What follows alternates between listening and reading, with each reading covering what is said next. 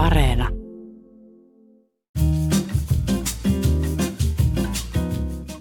Muistatko, kun vielä ihan vähän aikaa sitten puhuttiin koronapassista ja siitä, kuinka sen avulla voitaisiin avata yhteiskunta auki nopeammin? Sehän torpattiin, koska sen koettiin olevan perustuslain vastainen.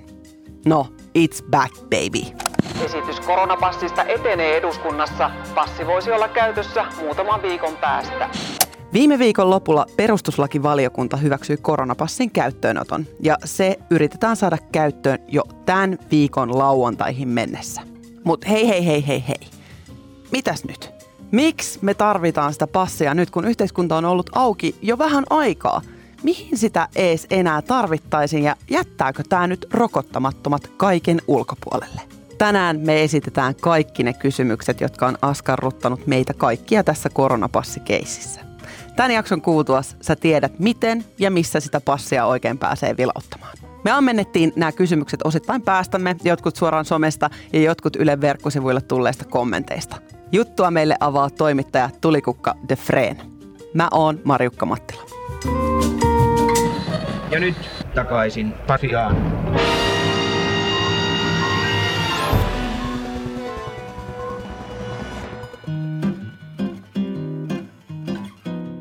Tervetuloa takaisin Pasilaan Tulikukka de Freen. Kiitos. Kiva, kun pääsit. Tuntuu meinaa siltä, että tässä tämän koronapassiasian kanssa ollaan jotenkin tapeltu tässä menemään. Niin me koottiin siis yleisiä kysymyksiä tästä koronapassista ja tälle vähän kategorisoitiin niitä, että ei tämä ole vaan semmoinen niin läjä kaikkea erilaista. Ja eniten ihmisiä tuntui kiinnostavan vaikka keskustelupalstoilla käytännön asioiden lisäksi niin kuin koronapassin käyttötarkoitus ja se, että syrjiikö se esimerkiksi tiettyjä ihmisiä tai ryhmiä, kuinka tietoturvallinen se on ja sitten, että miten tämä passi sitten lapsille ja nuorille, mitä se tarkoittaa. Niin mennään heti ekaan kategoriaan. Mikä koronapassi käytännössä on? Tulikukka, millä koronapassia perustellaan? Eli miksi koronapassi otetaan käyttöön? Yhteiskunnan avaamisella kulttuuritapahtumien, ravintoloiden, erilaisten elinkeinoelämän säilyttämisellä auki. Siinä ikävässä ja ehkä ihan mahdollisessakin tilanteessa, että tämä epidemia uudelleen pahenee. Sitten tässä on tämä panttivanki-ajatus, mistä on aika paljon julkisuudessa puhuttu. Eli kun iso osa suomalaisista on saanut kaksi rokotusta ja on siksi suojassa koronavirukselta, mutta muut ö, osa ei, että voiko kieltää ihmisiltä, joilla on se rokotus siksi, että osa ei ole sitä rokotusta ottanut. Ja tällä ne ihmiset, joilla on se rokotus tai ää, negatiivinen testitulos tai sairastettu korona, he vois yhä käydä yökerhoissa, ravintoloissa ilman, että sen takia, että osa on rokottamattomat, niin heitä pitäisi varoa ja siksi pitää yhteiskuntaa kiinni. Missä muodossa tämä passi nyt on? Onko se joku lappu, onko, onko kännykällä joku PDF vai mikä se on? No se on lappu ja se on kännykkä ja se on PDF ja, ja kohta jos DHL ja THLn digivelhot saa sen sovelluksen toimimaan, niin voi olla myös niin kuin mobiililukulaite ravintoloiden portsareille. Eli tota, en tiedä, ootko sä koskaan ottanut omakannasta auki sitä sun rokotustodistusta. Itse asiassa mä kokeilin sitä kyllä. Joo, mäkin kävin siis Ruotsissa ja kun tulin takaisin, niin huomasin, että se kyllä kestää aika monta minuuttia, kun sieltä pitää pankkitunnuksia se kaivaa ja sitten se täti siinä ää, rajalla oli, että no niin, scrollaa vähän alaspäin ja sitten painat tosta PDF, niin sä saat sen auki. Eli tämä on nyt konkreettisesti se koronapassi, eli sieltä kaivetaan sieltä puhelimesta omakanta.fistä ne tiedot. Mutta sen voi ottaa myös printtinä ja ö, sitä myös suositellaan ö, siinä tapauksessa, että tota, tietää, että on vaikka huono kännykkäyhteys. Voisiko tuossa tapauksessa sitten esimerkiksi tehdä niin, että mä lainaankin mun kaverille sitä mun printtiä sitten ja hän pääsee baariin vaikka on rokottamaton? No tietenkin se on mahdollista. Milloin tahansa mitä tahansa sääntöä voi rikkoa. se, jos niin haluaa tehdä, niin kyllä voi yrittää ja Mutta älkää sitä. näyttää. Niin. Kun koronapassista puhuttiin tässä muutama kuukausi sitten ja muutama viikkokin sitten aiemmin, niin puhuttiin tosi paljon siitä, että vi, vila, jos vilauttaa tätä äh, koronapassia, niin nämä lukulaitteet keräs kaikkea muutakin terveysdataa. Petääkö tämä paikkaansa sitten? Tästä ainakin sovelluksen tekijät nyt vakuuttaa, että ei. Ja itse kun kävin läpi juuri tämän äsken mainitseman hässäkän siitä, että scrollasin sitä mun koko omakantatietoa läpi tämän Viking Linein terminaalin edessä, niin ö, enemmän tietoahan ne siinä näkisi siitä mun kännykästä, esimerkiksi nimitietoja ja muuta, kuin pelkästään sen QR-koodin lukemalla. Markus Lohi, eli eduskunnan sosiaali- ja terveysvaliokunnan puheenjohtaja painottaa, että vaikka laki koronapassista hyväksytään, sen käyttöön otto ei ole automaatio, vaan vaihtoehto rajoituksella. Niin, saako siis kapakka itse päättää, että käyttääkö se rajoituksia, eli vaikka et lähde pois yhdeltä, vai ottaa koronapassin käyttöön ja bailaa until uh, the break of dawn, eli viiteen asti aamulla? Lyhyt vastaus, kyllä saa. Siirrytään eteenpäin. Jos äsken kysyttiin niitä perusasioita, voidaan lähteä vähän laajentaa ja kysytään missä ja koska. Seuraava kategoria. Missä koronapassia käytetään? Missä tämä koronapassi toimii? Mihin paikkoihin tämä on tarkoitettu? Se on tarkoitettu vain sellaisiin paikkoihin, joissa on nyt tai tulevaisuudessa olisi jotain rajoituksia. Ja nythän niitä ei ole kuin ravintoloilla. Eli esimerkiksi täällä Uudellamaalla, sitten Varsinais-Suomessa, äm, niin on rajoituksia. Eli niillä, silloin jos rajoituksia on, niin silloin niistä voi vaan vapautua niin sanotusti tällä koronapassilla. Ja sitten jos oletetaan, että epidemia pahenee ja tulee vaikkapa paikallisia rajoituksia, esimerkiksi Helsingissä tulisi, niin se voidaan ottaa käyttöön silloin kunnan päätöksellä tai pääkaupunkiseudun koronakoordinaatiotyöryhmän päätöksellä tai jos epidemia on tosi paha, niin näiden kuuluisien avien päätöksellä. Jos ensin sanotaan, että okei, uimahallit kiinni. Jos sanotaan, että kuorolaulu, harrastus kiinni tai teatterit kiinni. Eikä vaan silloin, jos te, tulee se päätös, että laitetaan kiinni, silloin sitä voi. Ja sitten vielä tarkemmin vastaus tähän, ketkä voi. Niin tosi monet yksityiset toimijat, yritykset, toiminnanharjoittajat, voi myös niin kuin julkiset museot, että se ei tarkoita, että pitää olla yritys, että se, ne voisi sitä käyttää. Myös osa julkisista esimerkiksi museoista voi sen käyttää. Mutta se tiedetään, että esimerkiksi kirjastoja ei, niihin se koronapassi ei tule käymään, eikä julkiseen liikenteeseen. Että jotain on tämmöisiä niin kuin yleisiä julkisia tiloja on rajattu sen käytön ulkopuolelle. No mutta sitten, voiko tämä vaikuttaa vaikka negatiivisesti, otetaan nyt vaikka tämä baaribisnes. Ja äh, jos vaikka kansa äänestää jaloilla vaikkapa tilanteessa, että jos yhdellä kaveriporukasta ei ole nyt koronapassia – niin hän ei sitten mahdollisesti pääse tässä seurojensa mukana, niin onko tällä niin kuin bisnekseen vaikutusta? Kyllähän sillä voi olla. Ja e, just esimerkiksi tuo esimerkki, jonka sä sanoit, että meneekö se kaveriporukka sitten paikkaan, joka on auki yhteen ja menee sen jälkeen jatkoille, vai ö, meneekö osa heistä tähän neljän mestaan niin sanotusti, niin ihan varmasti ihmiset miettii tämmöisiä. Ja sitten sehän pätee myös ihan ruokaravintoloihin, koska nythän ruokaravintolat voi käyttää koronapassia, jos ne haluaa ottaa koko asiakaspaikan käyttöön, eli sen 100 prossaa kun nyt ö, näillä leviämisvaiheen alueilla saa tulla vain 75 prosenttia asiakkaista. Niin miettikää jotain ruokaravintolaa, että sanooko se, että koronapassilla saatte tulla – ja silloin se ehkä voisi saada ne kaikki asiakaspaikat täytettyä vai onko se vaan, että tänne on vapaa pääsy ja sitten se luopuu siitä neljänneksestä, joka ei välttämättä ehkä edes tulisi. Niin tämmöistä pohdintaa ihan varmasti ravintolat ja baarit tekee. Ja tähän vastaukseen saadaan vasta koronapassin käyttöönoton jälkeen. Katsotaan, mitkä ne oikeat vaikutukset silloin on. Voiko kuka tahansa saada koronapassin? Eli siis jos on vaikka roko- rokottamaton, niin voiko kuitenkin sen saada, jos on sairastanut koronan tai on negatiivinen koronatesti? Kyllä se kuuluu, niin kuin, se on se ikään kuin se koronapassi on silloin se negatiivinen rokotustodistus tai tämä todistus siitä sairastetusta koronasta. Eli siihen vaaditaan joko rokotukset, kuuden kuukauden sisään on sairastettu korona tai negatiivinen koronatesti. Ja sitten tässä ihan uusimmassa versiossa, eli mietinnössä, ei ollut tätä kuutta kuukautta, joten en ole ihan varma, että onko siinä, että pitääkö olla kuusi kuukautta, mutta sairastettu korona, negatiivinen testitulos tai, tai sitten täysi rokotussarja. Miten tuoda sen negatiivisen testituloksen pitää olla? 72 tuntia.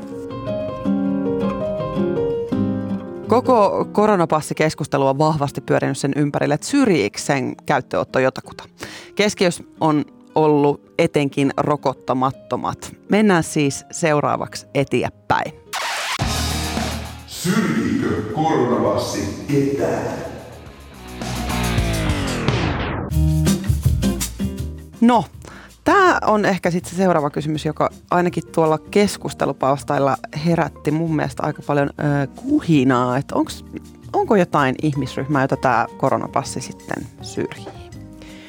No, nyt mä lähden vähän aikojen alusta. Jee. Eli tämä iso syrjimiskysymyshän liittyy just alaikäisiin.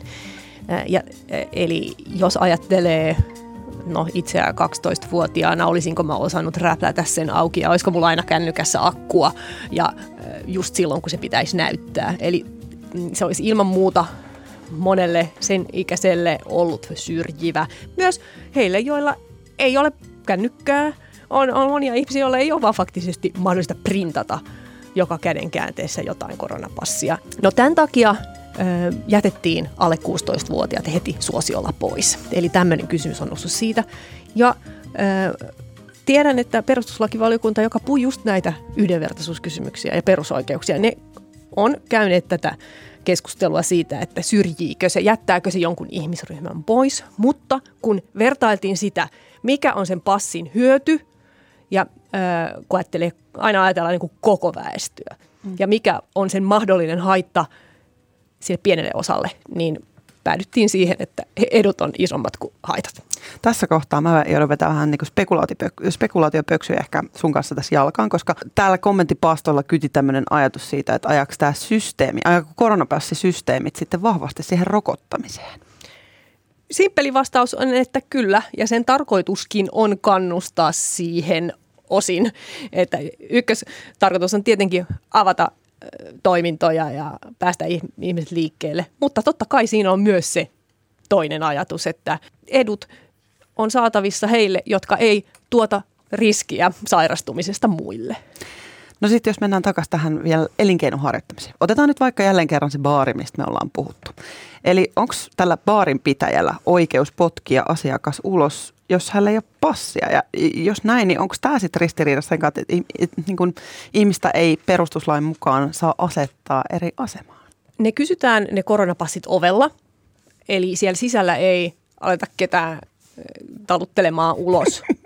Niskaperseellä. Joo, ja sitten jos näin on käynyt, niin sitä sellaista baarin sisäistä valvontaa tekee, tekee avi. Eli baarien työntekijöiden ei al- tarvi alkaa siellä sisällä ketään enää niin kuin, ur- keneltäkään sitä urkkimaan. Mutta kyllä ovella ne voi tehdä tämän. Tai ovella se pitää tehdä se, että näytä se passi tai et pääse sisään. Ja siinä samassa, missä kysytään ajokortteja, että oletko 18 V, niin voidaan näyttää, että tässä tämä muuten lähde tuohon suuntaan sitten.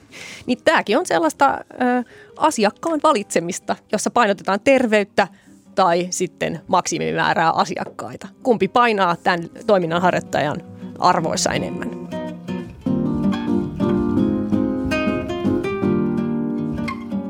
Tässä ihan tällä viikolla ja viime viikon lopussa keskustelussa oli se, että kenelle koronapassi on suunnattu. Eduskunnan sosiaali- ja terveysvaliokunnassa linjattiin, että passi on 16-vuotiaille ja sitä vanhemmille. Sen vuoksi meidän viimeinen kategoria on Onko koronapassilla ikärajaa? Miksi just 16V asetettiin tähän koronapassin niin kuin saavien joukkoon? Hallitushan esitti 12 vuotta. Se just näistä, pystytäänkö käyttämään, onko kaikilla tonikäisillä lapsilla ees pankkitunnuksia, niin se jätettiin pois. Eli sit sitä korotettiin 16 vuoteen. Ajattelisin, että peruskoulupohjalta niin on sellaiset resurssit, että osaa sitä käyttää. Nyt sitten kun alle 16-vuotiaille ei anneta tätä passia, niin jätetäänkö ne johonkin lapsiparkkiin sitten niin kuin jonkun ravintolan tai museon tai teatterin ulkopuolelle? Ei, kun ne kulkee mukana. Eli he saavat tulla miten menee. Joo, joo ei voida edellyttää heiltä mitään näyttöä. Eli siis vanhempaan, vanhempaan, vanhemman omaan koronapassin ei tule mitään leimaa merkkaamaan, että minun lapseni on, on joko rokotettu tai negatiivinen ko- koronatota, ä, testi tai sitten tämä kuuden kuukauden sisään sairastettu. Mulla ei tästä nyt ole ainakaan tietoa, että, että tämmöistä tulisi.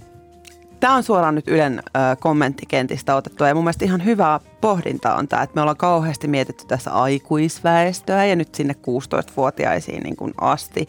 Mutta sitten on olemassa tämä spektrin ihan toinen pää.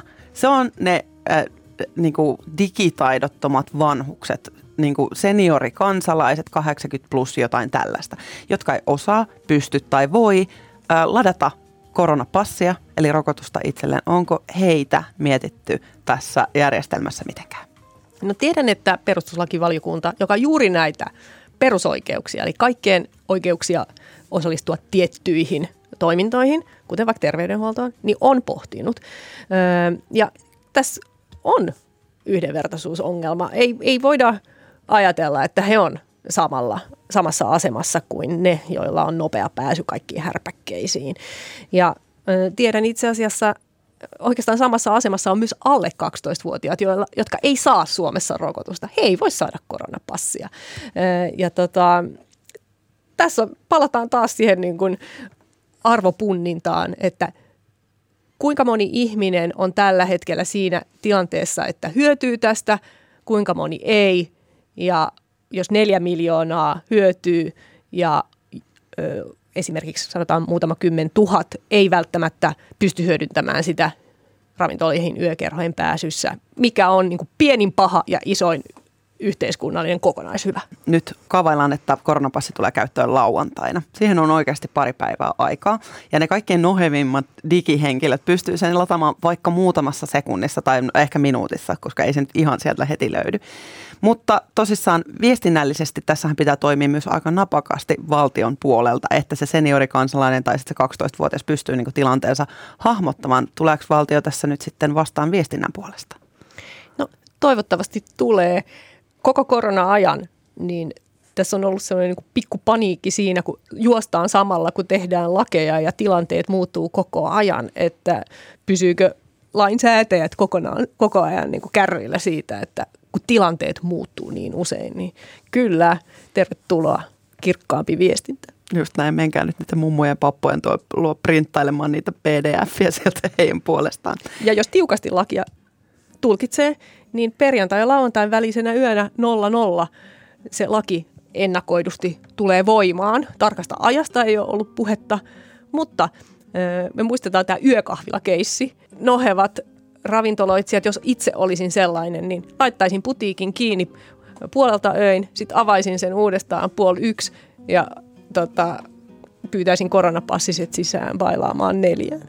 Uskotko itse, että tämä siirtymä näihin passeihin tulee olemaan smoothi? Aivan, aivan varmasti tulee jotain takkuilua, jos ei niin kun just tämän kuuluisan viestinnän suhteen, niin sitten tulee pikkuinen bugi niihin QR-lukioihin.